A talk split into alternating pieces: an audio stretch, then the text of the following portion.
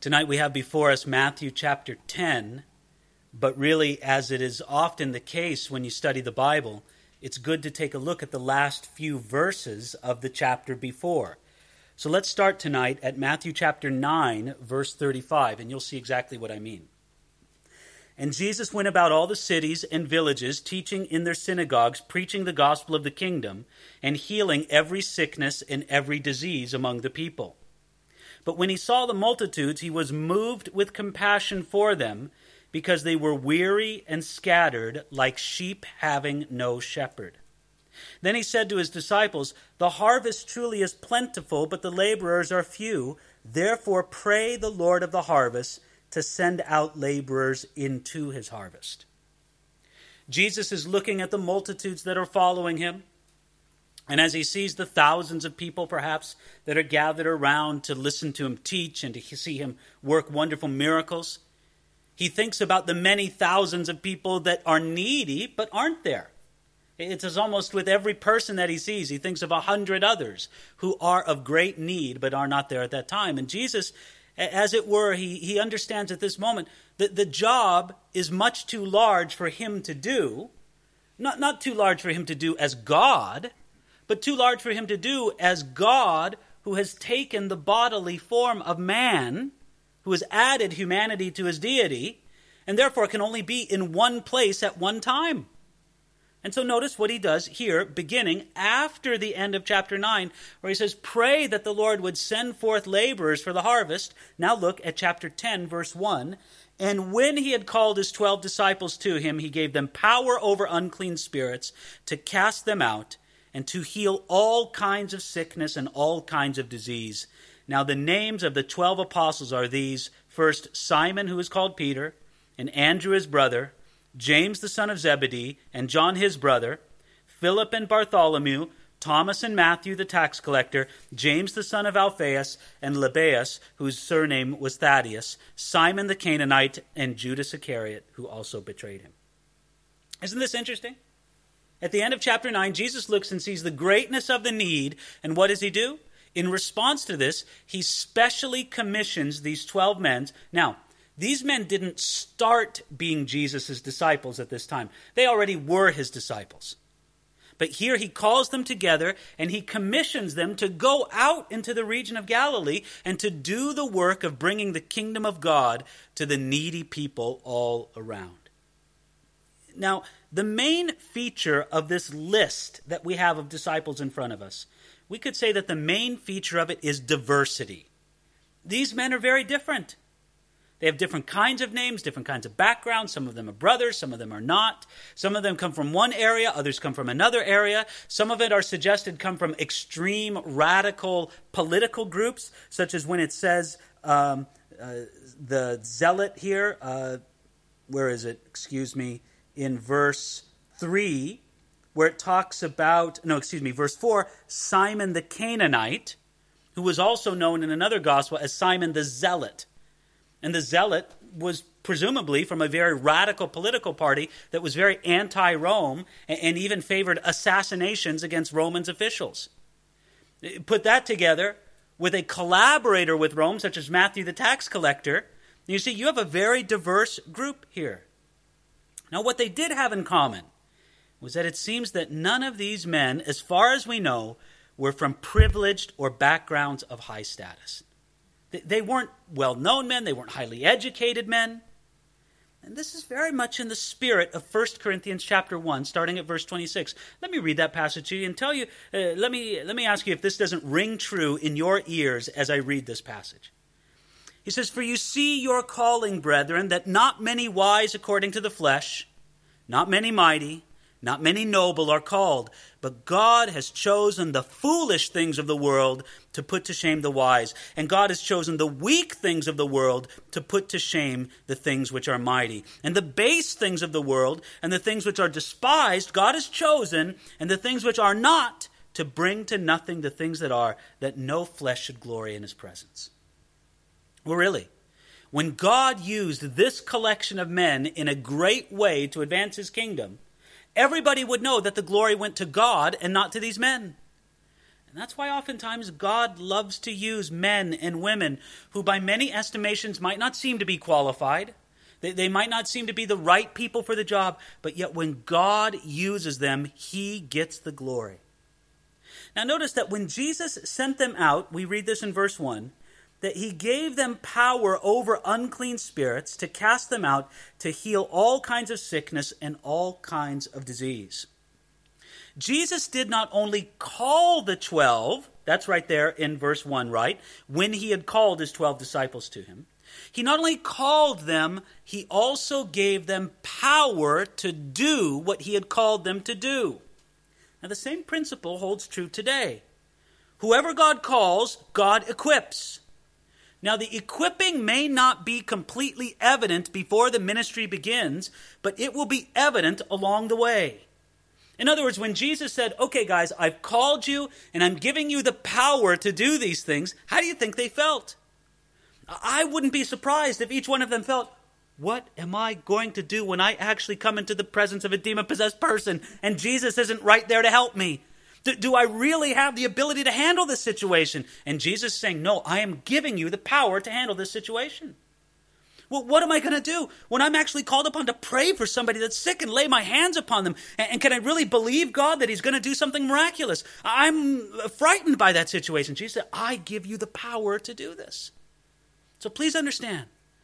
God never calls us to do a ministry that He doesn't also empower us to do, but we might not feel empowered beforehand. Sometimes that power comes to us only by faith at the moment when we are called to perform that duty. And I think that this is how it was for the disciples when they were in the midst of that situation. Now, by the way, we should not neglect the words here, right? It's very radical in verse 1, where it says, uh, well, excuse me, we're going to get to that later on in verse 8. I'm sorry, it's, it's a little bit later on. But he says he gives them the power to heal all kinds of sickness and all kinds of disease. So then he names the apostles here, the, the disciples. Although I, I got ahead of myself. Look at that there in verse 2. Now, the names of the 12 apostles. Isn't that fascinating? This is the first and the only time in the Gospel of Matthew that these men are called apostles. Now, of course, the word is used otherwise or in other occasions, many times in the New Testament, but this is the first and only time that Matthew calls these men apostles. But please notice First, they're disciples, right? That's in verse 1. Then they're apostles. First, they're followers of Jesus. Then they're apostles. And it's a very interesting thing. I, I sort of love this word in English, apostle, because it doesn't translate the ancient Greek word. Do you know what the ancient Greek word is? Apostoli. It doesn't translate at all. It just takes that Greek word and moves it into the English language. If you were to translate this idea, if you were to translate the idea of the ancient Greek word apostoli, you would have the idea of an ambassador, an emissary, or perhaps a special messenger. It was more than a mere messenger. An apostle was a special messenger, sent with special authority from a governing authority, like a king. He was a king's special messenger. And that's exactly what these men were. So notice first, they were followers, then they were sent out as apostles, because that's inherent in the idea of an apostle, right? You are not a king's special messenger unless you go out from the presence of the king to people whom you're supposed to bring the message to. An apostle is sent out. So first they followed Jesus, and then he sent them out. First disciples, and then apostles. And then he lists the 12 apostles. I find it very interesting. There's very interesting things about this list. First of all, whenever you see the lists of the disciples of the apostles, you'll find a list here. You'll find a list, I believe, I'm doing just just from memory, in the Gospel of Mark. I think you'll find a list in the Gospel of Luke. And you'll also find a list in the book of Acts. I think that those comprise the lists of the apostles for us. You'll find some common things among these different lists. First of all, you'll find Peter is always named first. Now, sometimes Protestants have a hard time with that. They say, well, we can't recognize Peter being first because then it'll be like Peter's the first pope, and it means then you're the, the, the, Roman Catholic Church is starting all up again. Listen, I want you to know that as a complete Protestant, I have no problem recognizing Peter's leadership among the apostles. None at all. He's always listed first. He always is the most prominent. He's always in the leadership position among the apostles, with a few special exceptions that we see. I'm thinking of one notable one in the book of Acts, chapter 15. But besides that, Peter no doubt has a very clear prominence among the disciples and the apostles. I have no problem with that whatsoever. And in my mind, if you want to say that Peter was the first pope, I have no problem with that. This is where I have a problem with ever believing for a moment that there was a second pope. Because I don't have a problem recognizing Peter's leadership position among the 12 apostles. What I have a tremendous problem with and find no scriptural warrant for is the idea that Peter passed that authority on to another man. And then he passed it on to another man. And then he passed it on to another man, all the way down to the modern day. I have no problem with Peter's, if you want to say, Peter's primacy. That's sort of the theological term that they use to say that he was first among the disciples. Peter's primacy, I have no problem with. But the idea of apostolic succession, the idea that Peter could pass that apostolic authority on to another person, I have a tremendous, there's no biblical idea for it whatsoever. So, anyway, Peter's always listed first. Then you'll notice the disciples are always listed in pairs twos, twos, twos. Look at it right here in our list uh, Simon, who's called Peter, and Andrew, his brother, James, the son of Zebedee, and John, his brother, Philip, and Bartholomew, Thomas, and Matthew, the tax collector. They're always listed in twos. Another fascinating thing is when you compare all of the lists, not only are they always in two, but if you break them up into groups of four, three groups of four, in every list, the first one mentioned, the, in other words, number one is the same, that's Peter. Number five is the same, that would be Philip. And number nine would be the same, and that would be James, the son of Alphaeus, I suppose. So you see, what I want you to see is it may very well be that Jesus sort of organized the disciples into groups of twos and into groups of fours. And the fourth, there was sort of a captain over the four. Peter uh, would be the other one. Um, Peter, James, the son of Zebedee, and then, no, excuse me. Uh, I get the Philip, Peter, Philip. I should just look at my own Bible here, shouldn't I? Peter, Philip, and then it would be uh, James, the son of, uh, of Lebbaeus. So you see, th- this is very interesting sort of organization. That we can't say so for sure, but it's interesting to see these patterns. Now, what I find especially interesting about these apostles is that these 12 have a very important place in God's plan of redemption, including a particular role in the future judgment. Later on in Matthew chapter 19, Jesus is going to tell these disciples that they will sit on 12 thrones judging the 12 tribes of Israel. That's pretty impressive, right? These 12 men have a special role in the judgment to come, and they have a special role in the foundation of the church. The Bible says, Paul wrote in Ephesians chapter 2 verse 20, that God built the church on the foundation of the apostles and prophets. Of course, Jesus Christ being the chief cornerstone. But the rest of the foundation was made up of the apostles and prophets, and he means these apostles. And finally, in Revelation chapter 21, it says that the foundation of the New Jerusalem has 12 foundations, and on each foundation is written the one of the names of the apostles of the Lamb. Now, what's a fascinating debate that I am absolutely not going to get into tonight, you cannot draw me into this debate. Who is the 12th disciple or the 12th apostle? Because obviously Judas has disqualified himself, right? He's out. And then in Acts chapter 1, there was sort of a selection of a 12th apostle to replace Judas, and they selected a guy named Matthias.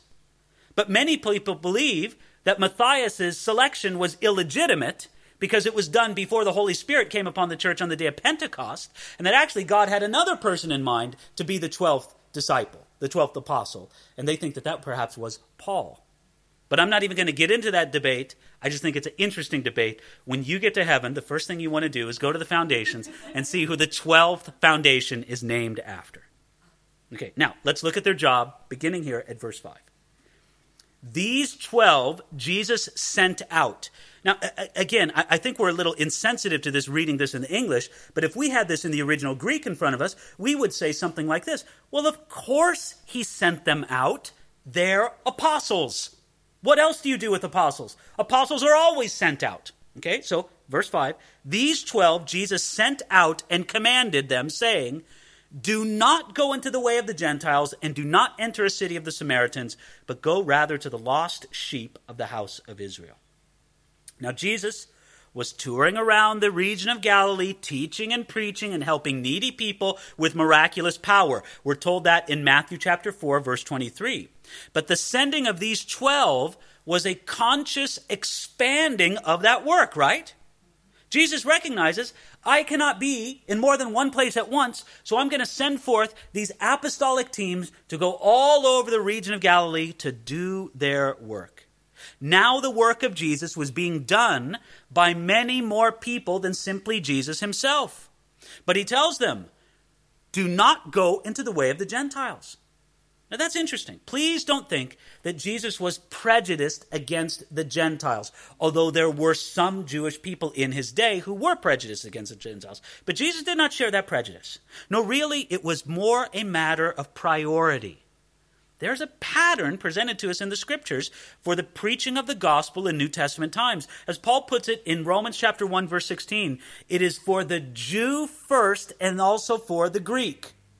Now, later, the gospel definitely would go to the Samaritans and the Gentiles under these same apostles, right? Peter was the one who blazed the trail to bring the, the, the gospel to the Samaritans and the Gentiles, but it had to begin with the lost sheep of the house of Israel. It's as if Jesus said, Look, we don't have time to go everywhere. So, in the time we have, let's focus on the region of Galilee and the lost sheep of the house of Israel there. Now, God's intention was to reach the whole world, but to begin with Israel. And there was certainly enough work to do among the lost sheep of the house of Israel to keep the 12 busy until God directly commanded them to expand their ministry. Now, who were the lost sheep of Israel? It's very interesting. In one sense, all the people of Israel were the lost sheep of Israel, right? Because what does it say in Isaiah chapter 53? All we like sheep have gone astray. There's a sense in which every one of us is a lost sheep. And I'll tell you something, there's two things you can say that are characteristic about a lost sheep. Number one, they are helpless. Number two, they can't find their way back. The shepherd has to go out and find them. And that's what these guys are doing. They're going out and bringing the kingdom to the lost sheep. So, in one sense, we're all lost sheep, but you should know that there's another sense, and in particular, in the book of Jeremiah, there's a prophecy about the lost sheep of Israel that connects the lost sheep of Israel to the unfaithful shepherds of Israel. And there's a sense in which Jesus said the lost sheep of Israel are those who have been neglected and abused and mistreated by the corrupt and the misguided spiritual leadership of the Jewish people in his own day. What was one of the important themes from Matthew chapter 9 that we saw the last time we were together? We saw this rising opposition against Jesus, right? Now, we're tempted to think of, well, big deal. Jesus couldn't be popular with everybody, right? I mean, why? Jesus isn't out there to win friends and influence people. I mean, so some people didn't like him. Big deal. No, no, no. You have to understand that when people didn't like Jesus, it was more than just a personal dislike of this man from the city of Nazareth. Because Jesus perfectly reflected the character and the heart and the words of his Father in heaven. If somebody didn't like Jesus, they didn't like God in heaven. Now, that's not what they said. They said, no, no, no. We are opposing you, Jesus, because we love God in heaven. No, that was utterly false. Those who opposed Jesus were bad shepherds for Israel, and those neglected by their care could rightly be called the lost sheep of Israel. Should, should we just take a look here back at verse 36 of chapter 9? Take a quick look. But when he saw the multitudes, he was moved with compassion for them because they were weary and scattered like sheep having no shepherd. Now they had shepherds, the scribes, the priests, the Pharisees, the religious leaders. They had them, but these men were not doing the job that they should do. And Jesus was moved with compassion, and so he said, I want you guys to go to the lost sheep of Israel. Now, verse 7. And as you go, preach, saying, The kingdom of heaven is at hand. Heal the sick, cleanse the lepers, raise the dead, cast out demons. That's just what they were supposed to say. Now, earlier, we're told that Jesus' message, this is in Matthew chapter 4, verse 17, we were told that Jesus' message was this repent, for the kingdom of heaven is at hand. Now, the disciples brought much the same message that Jesus preached. They simply brought it over a much broader area than Jesus could just by himself. We're not specifically told in Matthew that the disciples preached repent, but we can assume that they did. They preached Jesus' same message repent, for the kingdom of heaven is at hand. What does that mean? It means it's as close to you as your hand. The kingdom of heaven is here. It's right here. You have to be ready for it. The kingdom of heaven has arrived. Now, as they preach this, I think it's fair for us to assume that they were to repeat many of the themes that they had found in the Sermon on the Mount. Remember all those weeks we went through the Sermon on the Mount? Matthew chapters 5 through 7? And we discussed as we went through those chapters how the Sermon on the Mount tells us what the kingdom of God is like and what the effect it has upon citizens of the kingdom. This is what it means to be a citizen in the kingdom of God. I assume that they went out and they preached much of that same message. They told people what they should expect under the kingdom of God. And then they say, heal the sick, cleanse the lepers, raise the dead, and cast out demons. It's a pretty remarkable list. You should know that there's some manuscript dispute. Perhaps the Bible translation you have in front of us does not include the words raise the dead. There's some dispute about those words. I believe that they're to be included in the original, and that Jesus was actually saying, as you go out and do this ministry, you are going to be raising some dead people. But even if you were to leave that out, it's still a remarkable list, right? Is it any harder for God to raise the dead than to heal the sick? Or to cleanse a leper or to cast out a demon. With God, He can do all of that. We shouldn't say, well, I believe that Jesus could send them to heal the sick. I believe that He could send them to, to cleanse the lepers. I believe that He could send them to cast out demons, but not raise the dead. That goes too far. Listen, if He could do one, He could do all of them. And listen, I think we have to acknowledge that it is possible for God to do such works today, although I say that with such a note of caution. I do believe that it's possible for God today to raise somebody from the dead, but I believe as well that we should only believe and accept such reports if they're substantiated. You know, it's it's very commonly said that somebody was raised from the dead, but there's no real proof given for it. Now, I believe it. Let me say, I want to believe it, but I want it to be true. I want it to be proven. Many, many years ago, I was uh, preaching in Bulgaria. Just got off the plane, got on a train, and I went to this gypsy church to go preach to a bunch of pretty wild Pentecostal gypsies who were there having a church service, and I was going to preach to them. And uh, boy, you know, it was a strange kind of situation, but it was great. I mean, these people loved Jesus, and I enjoyed preaching to them. And I remember at the end, I was going to share a story uh, that happened to me just shortly before I got on the plane from California to go all the way to Bulgaria to, to do some preaching work over there. And what had happened was uh, my wife and I were driving to our home in Simi Valley, California, and we were along this stretch of sort of country road, and we saw uh, police cars and ambulances, and we saw that somebody had been seriously injured in a car accident.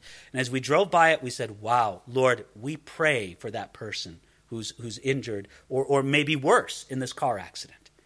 And, you know, our hearts were just touched and we prayed for that person. Well, later on, we found out the next day that that person was a member of our church. And we went to go visit that person in the hospital. And I tell you, you know, you can just imagine how we felt. Here, this person was in intensive care, and we're just filled with concern for them. And we go and we visit them, and it was just one of those situations where you go to bring comfort to somebody else, and they end up comforting and encouraging you more than anything. I mean, it was just one of those remarkable incidents. And so I was relating this story from the the, uh, the, the, the the thing, and and as I related how I prayed for this woman in the hospital and how encouraging she was, and all of this, And, then people were just cheering. They were amazed. I, I couldn't believe the response from this crowd. It was just remarkable. And then I talked with the translator after the, uh, the uh, sermon. And, and she says, You know, I, I have to be honest with you. I go, uh, She said, I, I, I kind of translated you not exactly accurate. She said, I, I kind of thought that what you were saying or what you were going to say was that was that this woman was dead and you prayed for her and raised her from the dead. And I said, Oh my gosh, this is terrible. I said, you, You've left all these people with the impression that this woman was dead and that I somehow laid hands on her, which wasn't the point of the story at all, that she was raised from the dead. And I'll never forget what she said in reply. She just laughed a little bit and she said, Oh, don't worry about it. In those gypsy churches, people faint every week in the services, and they always say that they're raised from the dead when they come back from the thing. So, listen, I guess what I'm just trying to say is I do believe that God can and that good, God would raise people from the dead today. I don't doubt that. But I just think we should not be too quick to believe a story that isn't substantiated. I mean, if somebody brings to me a story of somebody uh, being raised the dead, my automatic reaction is not, well, I don't believe it. It's like, boy, I want to believe that. I can't wait to see the evidence.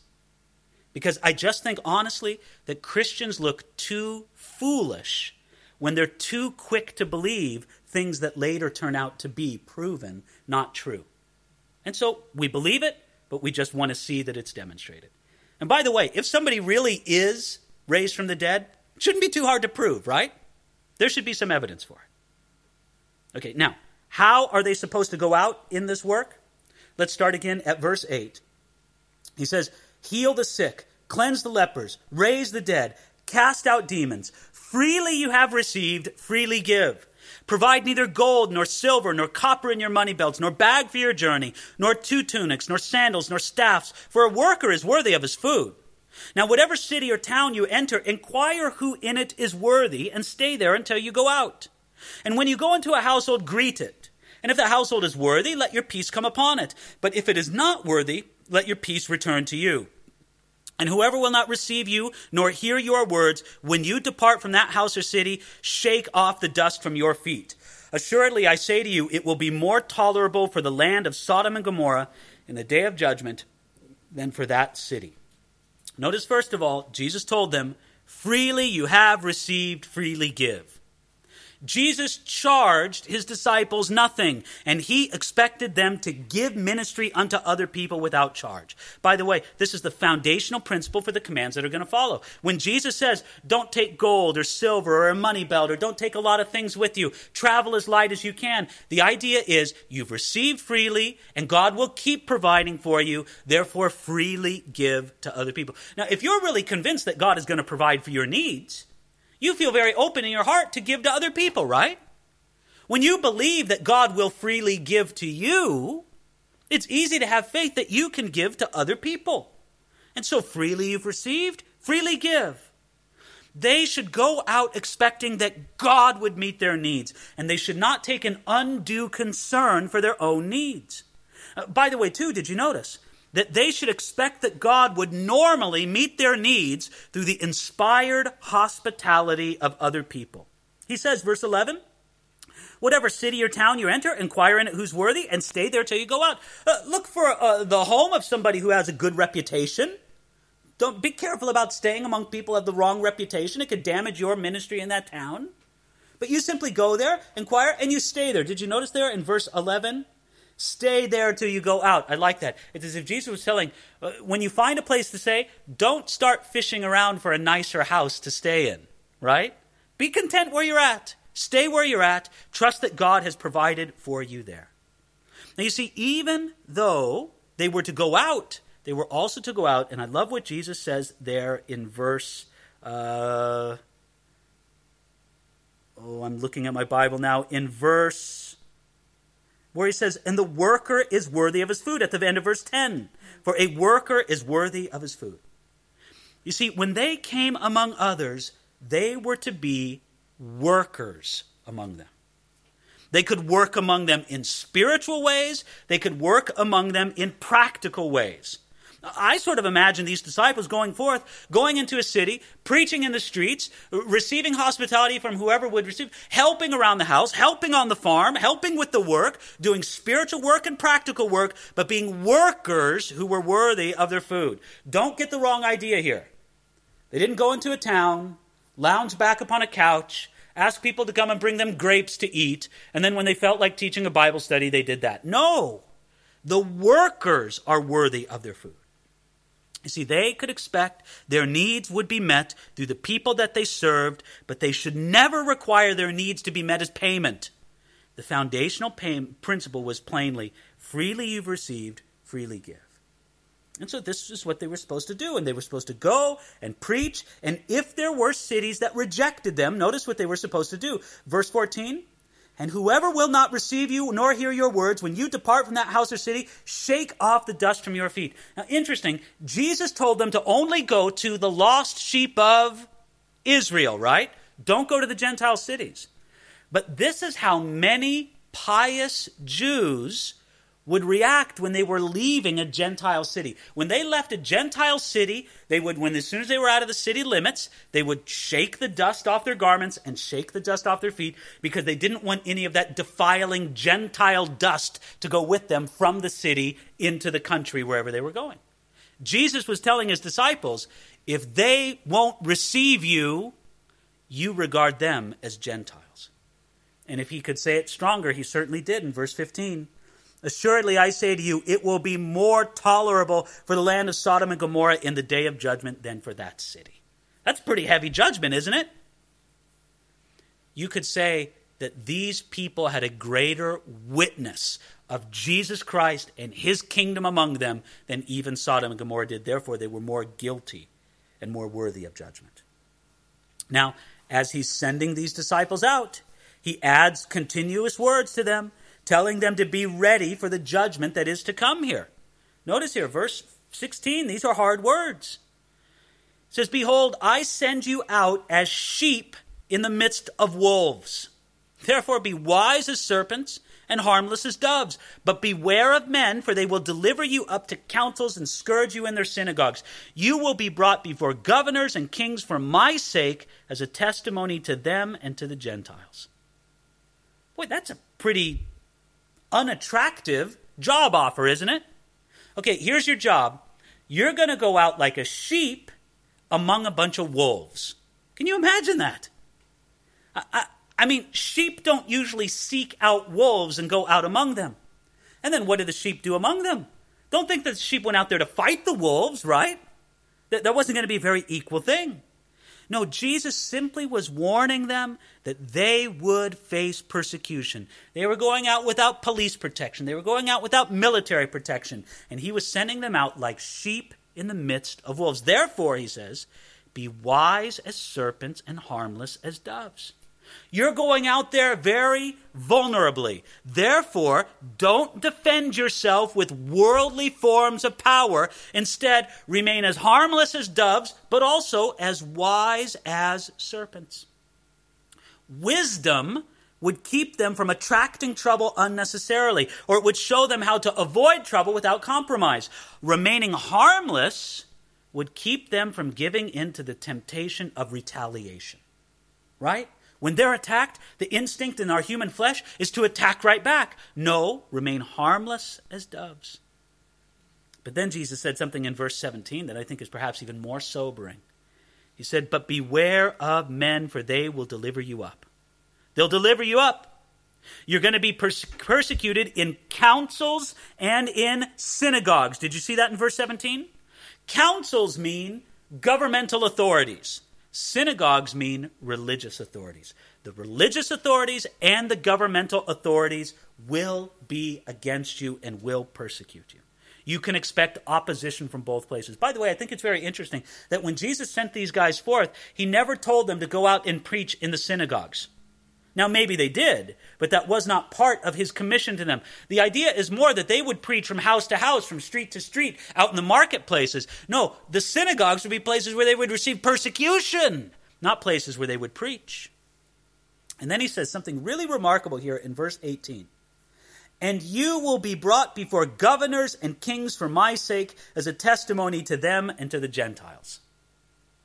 You and I read that today and we go, well, okay, yeah, that happened. You know, we know it happened in the life of Paul. We know it happened in the life of Peter, of John. Yes, they were brought before uh, kings and Gentile leaders and rulers. Yes, I understand that very well. I want you to understand how audacious this was for a Galilean carpenter from Nazareth to tell this to 12 guys who were following him around. And you know what, guys? You're going to go before kings and you're going to go before Gentile rulers and they're going to, you know, ask questions of you and put you on trial. They must have been confused. Jesus, I, I thought you told us that we weren't going to go to the Gentiles. It's as if Jesus is anticipating later you will. Later you will go to the Gentiles and your message is going to be so powerful your message is going to make such an impact.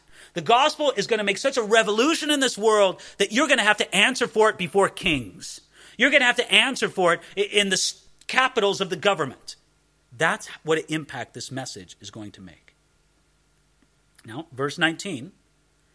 But when they deliver you up, do not worry about how or what you should speak, for it will be given to you in that hour what you should speak for it is not you who speak, but the Spirit of your Father who speaks in you. Jesus' disciples could have a perfect trust in God in that that moment, knowing that He would speak through them, even if they seemed to be unprepared. Why? Because it would be given to them in that hour just what they should speak. They could have the confidence that the Spirit of the Father would speak to them and through them at the necessary moment, even if they weren't prepared with an official statement. They could trust that God would do that. Now, please understand. This is not a justification of poor preparation in teaching and preaching God's word, right? Well, I don't have to prepare a Bible study. I'm just going to go and God will give me the word in that hour. Well, first of all, Jesus didn't say that this would happen in the church when you're teaching believers. He said it would happen when you stood before kings and rulers of Gentiles.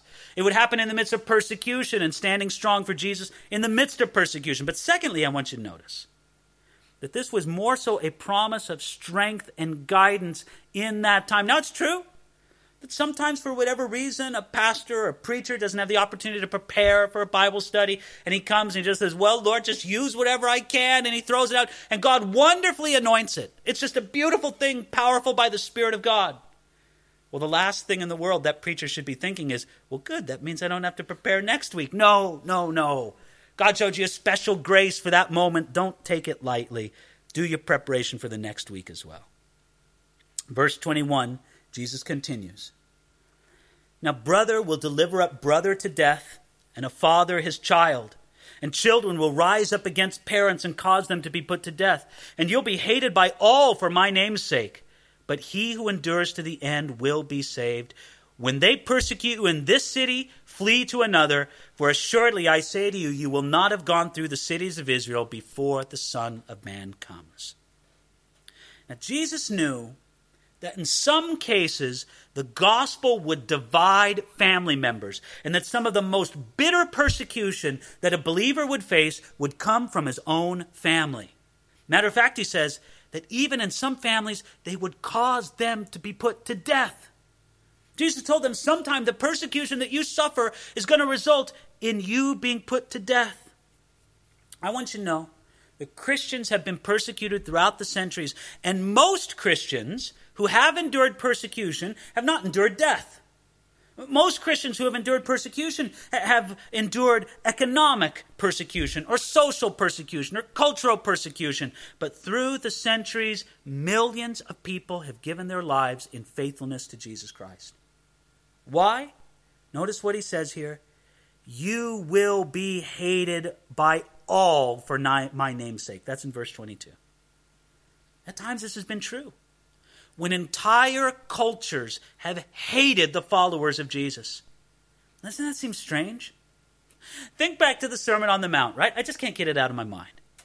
Think back to the kind of life, the kind of character described by people in the Sermon on the Mount, right? Who would hate such people?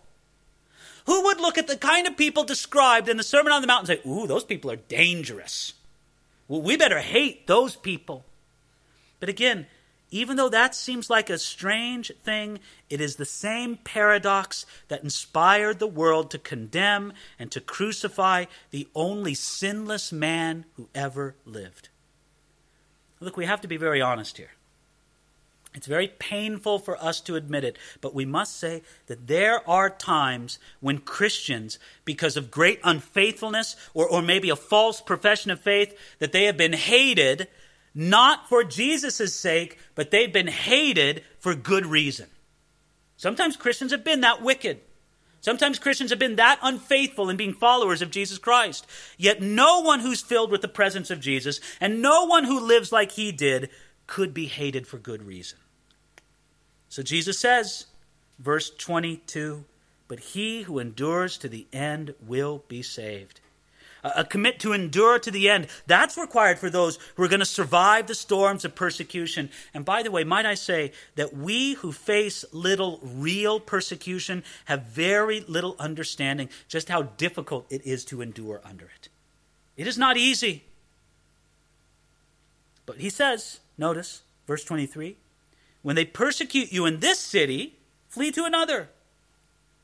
You know, in this, Jesus taught his disciples that it was wrong for them to court or to attract martyrdom. They were not to run towards persecution or even remain if they had the chance for an honorable escape. If you're in a city and you know persecution is coming and you have the opportunity for an honorable escape, then take it. You can flee to another place if you are so free to do it with honor. And then comes verse 23, where he says, For assuredly I, te- I say to you, you will not have gone through the cities of Israel before the Son of Man comes. Let me just say, I find this to be one of the hardest verses to understand in the entire Gospel of Matthew. Could Jesus really mean that he would return to this earth in the way that we normally think of Jesus returning to this earth, in power and glory, before the disciples would make it through all the cities of Israel? If so, we would say Jesus was wrong in this prediction. It's better to see this as his coming in this particular passage, I don't think in other passages that are similar, but in this particular passage, it's his coming in judgment upon Judea in AD 70, which did happen before the gospel came to every city in Israel. That's probably the best interpretation. It's probably the fulfillment of the day of judgment warned about in Matthew chapter 10, verse 15. Look at that. Uh, let's read it again. Verse 15. Assuredly, I say to you, it will be more tolerable for the land of Sodom and Gomorrah in that day of judgment than for that city.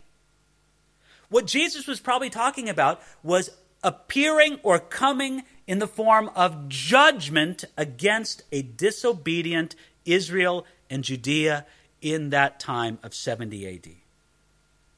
And you could say that the judgment poured out by God through the Roman armies upon Judea in AD 70 was worse than the judgment that came upon Sodom and Gomorrah. It certainly entailed worse suffering.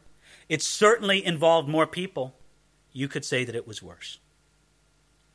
That's a heavy statement. So, Jesus, please explain to us why must your disciples expect persecution? Well, he'll tell you right here in verse 24. A disciple is not above his teacher, nor a servant above his master. It is enough for a disciple that he be like his teacher, and a servant like his master. If they have called the master of the house Beelzebub, how much more will they call those of his household? Simply put, the disciples should not expect to be treated any better than Jesus was treated. Isn't that strange that sometimes we might expect to be treated better than Jesus was? He's our master. He's our Lord. He's our teacher.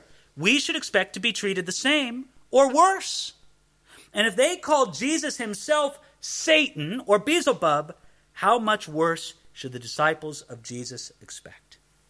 Instead, he says this, and I love this in verse 25. Excuse me, in verse 24. It is enough for a disciple to be like his teacher and a servant like his master. This is the goal of the disciple of Jesus, of the servant of Jesus. We simply want to be like our teacher and master. And I love how Paul put it in Romans chapter 8 verse 29. He says that we are conformed to the image of his son that he might be the firstborn among many brethren. This is if Jesus comes into our life and God's transforming process says, I want to make you like my son. I want to make you like Jesus. And God does that transforming work in us. Now, the beautiful thing about that is He does not erase our personality as He does it, right? He doesn't make us clones. He doesn't make us robots. No, we keep our individuality, we keep our own personality, but it's wonderfully transformed after the pattern of Jesus Christ. This is the goal of a servant. This is the goal of a disciple. And you can just fairly ask yourself does this sound good to you? Does the idea of becoming more like Jesus sound good to you? If you look at Jesus and it really doesn't sound that attractive to you, I think you have to ask where's your heart before God? I think to the person who really is transformed by his character, to the person who really is born again by the Spirit of God, there's something deep within us that says, Yes, I want to be like Jesus. Yes, God, I want to be, as Paul said in Romans 8 29, conformed to the image of his Son. Going on now, verse 26. Therefore, do not fear them. For there is nothing covered that will not be revealed, and hidden that will not be known. Whatever I tell you in the dark, speak in the light, and whatever you hear in the ear, preach on the housetops. And do not fear those who kill the body, but cannot kill the soul, but rather fear him who is able to destroy both soul and body in hell. Are not two sparrows sold for a copper coin? And not one of them falls to the ground apart from your Father's will. But the very hairs of your head are all numbered. Do not fear, therefore, you are of more value than many sparrows. There's a theme through these several verses. The theme is very simple don't fear. Yes, I know I told you I'm sending you out like sheep in the midst of wolves.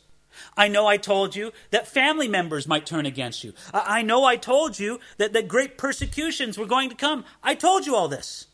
But at the same time, do not be afraid we should have truth. Excuse me, we should have confidence that the truth indeed would prevail and that we could go out and preach it with boldness despite the danger of persecution.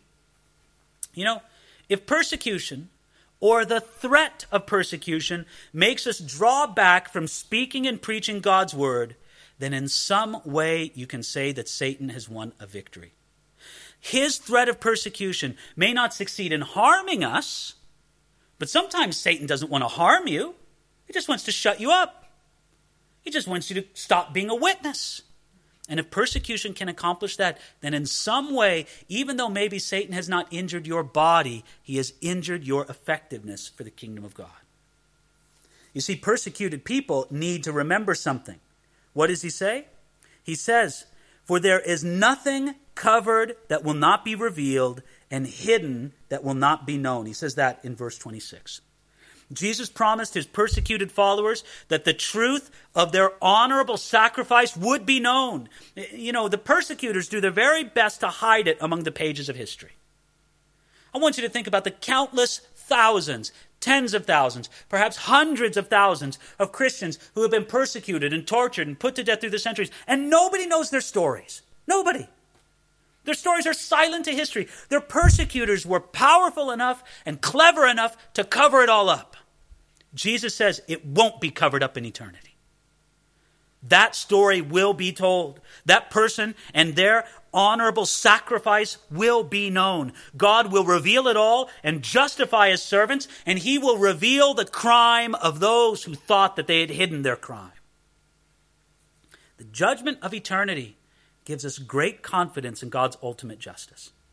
Let's face it. There are some people on this earth that seem to cheat justice, right? They do evil, sometimes horrible evil, and they're never made to answer for their crime on this earth. Let me tell you, they will answer for their crime. Eternity means that God will bring them to justice, if not on earth, then certainly in heaven. And Jesus goes on, therefore, don't hide it, right? Verse 27 Whatever I tell you in the dark, speak in the light, and whatever you hear in the ear, preach on the housetops. The, the, the message of Jesus is gloriously public. It isn't for a secret few and then to be hidden in a few ways. No, it isn't one message for the inner circle and another message for those on the outside. Preach it, make it public. But as you do it, verse 28, do not fear those who can kill the body but cannot kill the soul, but rather fear him who is able to destroy both soul and body.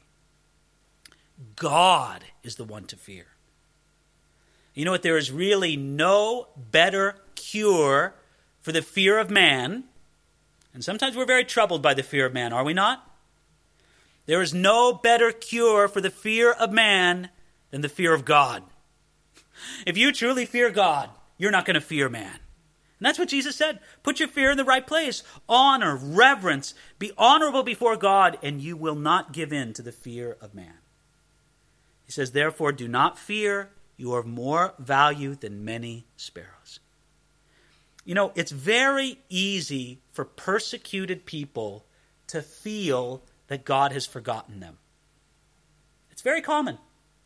People who are persecuted, think of, some poor man or woman locked away in a, in a prison somewhere for years upon years upon years, and they feel so forgotten. You understand what Jesus is reminding us here? You're not forgotten. The same God who remembers every sparrow, the same God who remembers every hair on your head, that same God cares for you and he has not forgotten about you. Verse 32 Therefore, whoever confesses me before men, him I will also confess before my Father in heaven. But whoever denies me before men, him I will deny also before my Father who is in heaven. The, the disciple has to confess Jesus publicly. He has to confess Jesus before men. Listen, if we can't be public about our commitment to Jesus, we cannot expect him to be public about his commitment to us. Can you imagine that? Oh, Jesus, oh, I, oh, I don't know him. And then getting to heaven. The Father says to the Son, Well, who's this one? And Jesus says, Well, I, I don't know him. What a horrible thought. A terrible thought. We need to remember that everyone Jesus called, he called publicly. And I would say that there is no such thing as a secret Christian, at least not in a permanent sense. Oh, because of weakness, because of frailty, because of fear, you may be a secret Christian temporarily, but you need to come out of that place. Each individual Christian life should supply enough evidence, evidence that can be seen by the world that they are indeed Christians. It is to be feared that among many modern Christians, if you were to arrest them for the crime of being a follower of Jesus, and they put you in a court and they put you on trial, and the prosecution had to prove that you were a follower of Jesus, and they went and they talked to all your associates. They talked to your friends, they talked to your neighbors, they talked to your family. Well, is this person a Christian? Well, I never heard him say anything about it. Was this? Do they read their Bible? I never saw them reading the Bible. Or they talk about the things? I never heard them talk about the things of God. Be, it is to be feared that many modern Christians, if they were put on trial for the crime of following Jesus, there would not be enough evidence to convict them of that crime. I can just imagine the person saying, I, I am a Christian, I really am, I am. Well, there's no evidence of it, despite your own word. The, the people you've lived around for 10 years, nobody knows among them knows that you're a Christian. We question whether or not you really are. It's a fair question to ask. And then Jesus said something very radical here in verse 34. Let's look at it. Do not think that I came to bring peace on earth. I did not come to bring peace, but a sword. For I have come to set a man against his father, a daughter against her mother, and a daughter in law against her mother in law, and a man's foes will be those of his own household. He who loves his father or mother more than me is not worthy of me. And he who loves son or daughter more than me is not worthy of me. And he who does not take his cross and follow after me is not worthy of me. He who finds his life will lose it. and he who loses his life for my sake will find it. The message of Jesus. Again, if we want to go back to the Sermon on the Mount, right? The message of Jesus, as you might reflect it in the Sermon on the Mount, is indeed a message of peace, right? Who could deny that? It's a message of peace. Yet, since the message of Jesus calls the individual to a radical commitment to Jesus himself, it is a message of peace that divides between those who choose it and those who reject it. The division between these two choices explains how it was that Jesus did not come to be, bring peace, but a sword. Listen, Jesus' ethical teaching on how to live and what we should do, that is not so much what divides men. You know what divides men in this world? The person of Jesus. That's where the division is. Because Jesus makes it very radical. You saw it right there in verses 32 and 33. Did you look at those verses again? Whoever denies me before men, him I will also deny before my Father who's in heaven. Jesus, are you some kind of crazy megalomaniac? Jesus is saying, Your eternal destiny depends on what you do with me. Could you imagine a mere man saying that? The holiest man, the most righteous man. Could, could, could, you imagine a Mother Teresa or a Billy Graham or a Martin Luther or a Charles Spurgeon or whoever you want to pick from the pages of church history, them actually standing up and saying, What you do with me determines your eternal destiny? But that's what Jesus said. He said, I'm the dividing line. Because even though I brought a message that will bring peace to many lives, because the core of my message is if you will accept or reject me, that becomes the dividing line. And he puts it very strongly there, right? Verse 35. I've come to set a man against his father, and a man's enemies will be those of his own household. The dividing line between those who accept Jesus and those who reject him will even run through families. The sword Jesus spoke of would sometimes cut through families. He puts it so strong that he says in verse 37 He who loves father or mother more than me is not worthy of me in very strong terms. Jesus said that the disciple must love and follow Jesus supremely. Our devotion to Jesus must come above even our own household. Now, we should expect that normally following Jesus makes us better husbands, better fathers, better wives, better mothers, better sons, better daughters, and so forth, right? I mean, how many families, how many homes have been made happier because Jesus has come into that home? We should expect that that's normal. Yet we have to say that what Jesus said is true. There are times when the presence of Jesus divides rather than unifies. I want you to be aware of something.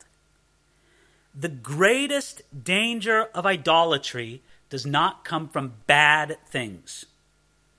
The greatest danger of idolatry comes from good things. Are family relationships good things, gifts from God? Yes, they are. The love between a husband and a wife, the love between a parent and the child, a love between a brother and a sister. These family relations, they are beautiful things, they're good things. But idolatry can be the most dangerous when we are tempted to put a good thing in front of the greatest one, and that's Jesus Christ Himself. You can say that the greatest danger to the best often comes from the second best. So, what did Jesus say? And he who does not take his cross and follow after me is not worthy of me. You know, the disciple has to follow Jesus even to the place of taking his cross. This is the first mention of the cross in the Gospel of Matthew. Can you imagine how strange it must have sounded to the disciples? Here, Jesus is talking about all these things, and all of a sudden, he's talking about methods of execution.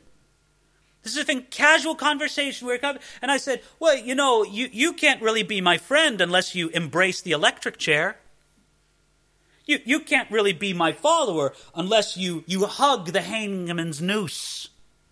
You know, what are you talking about?"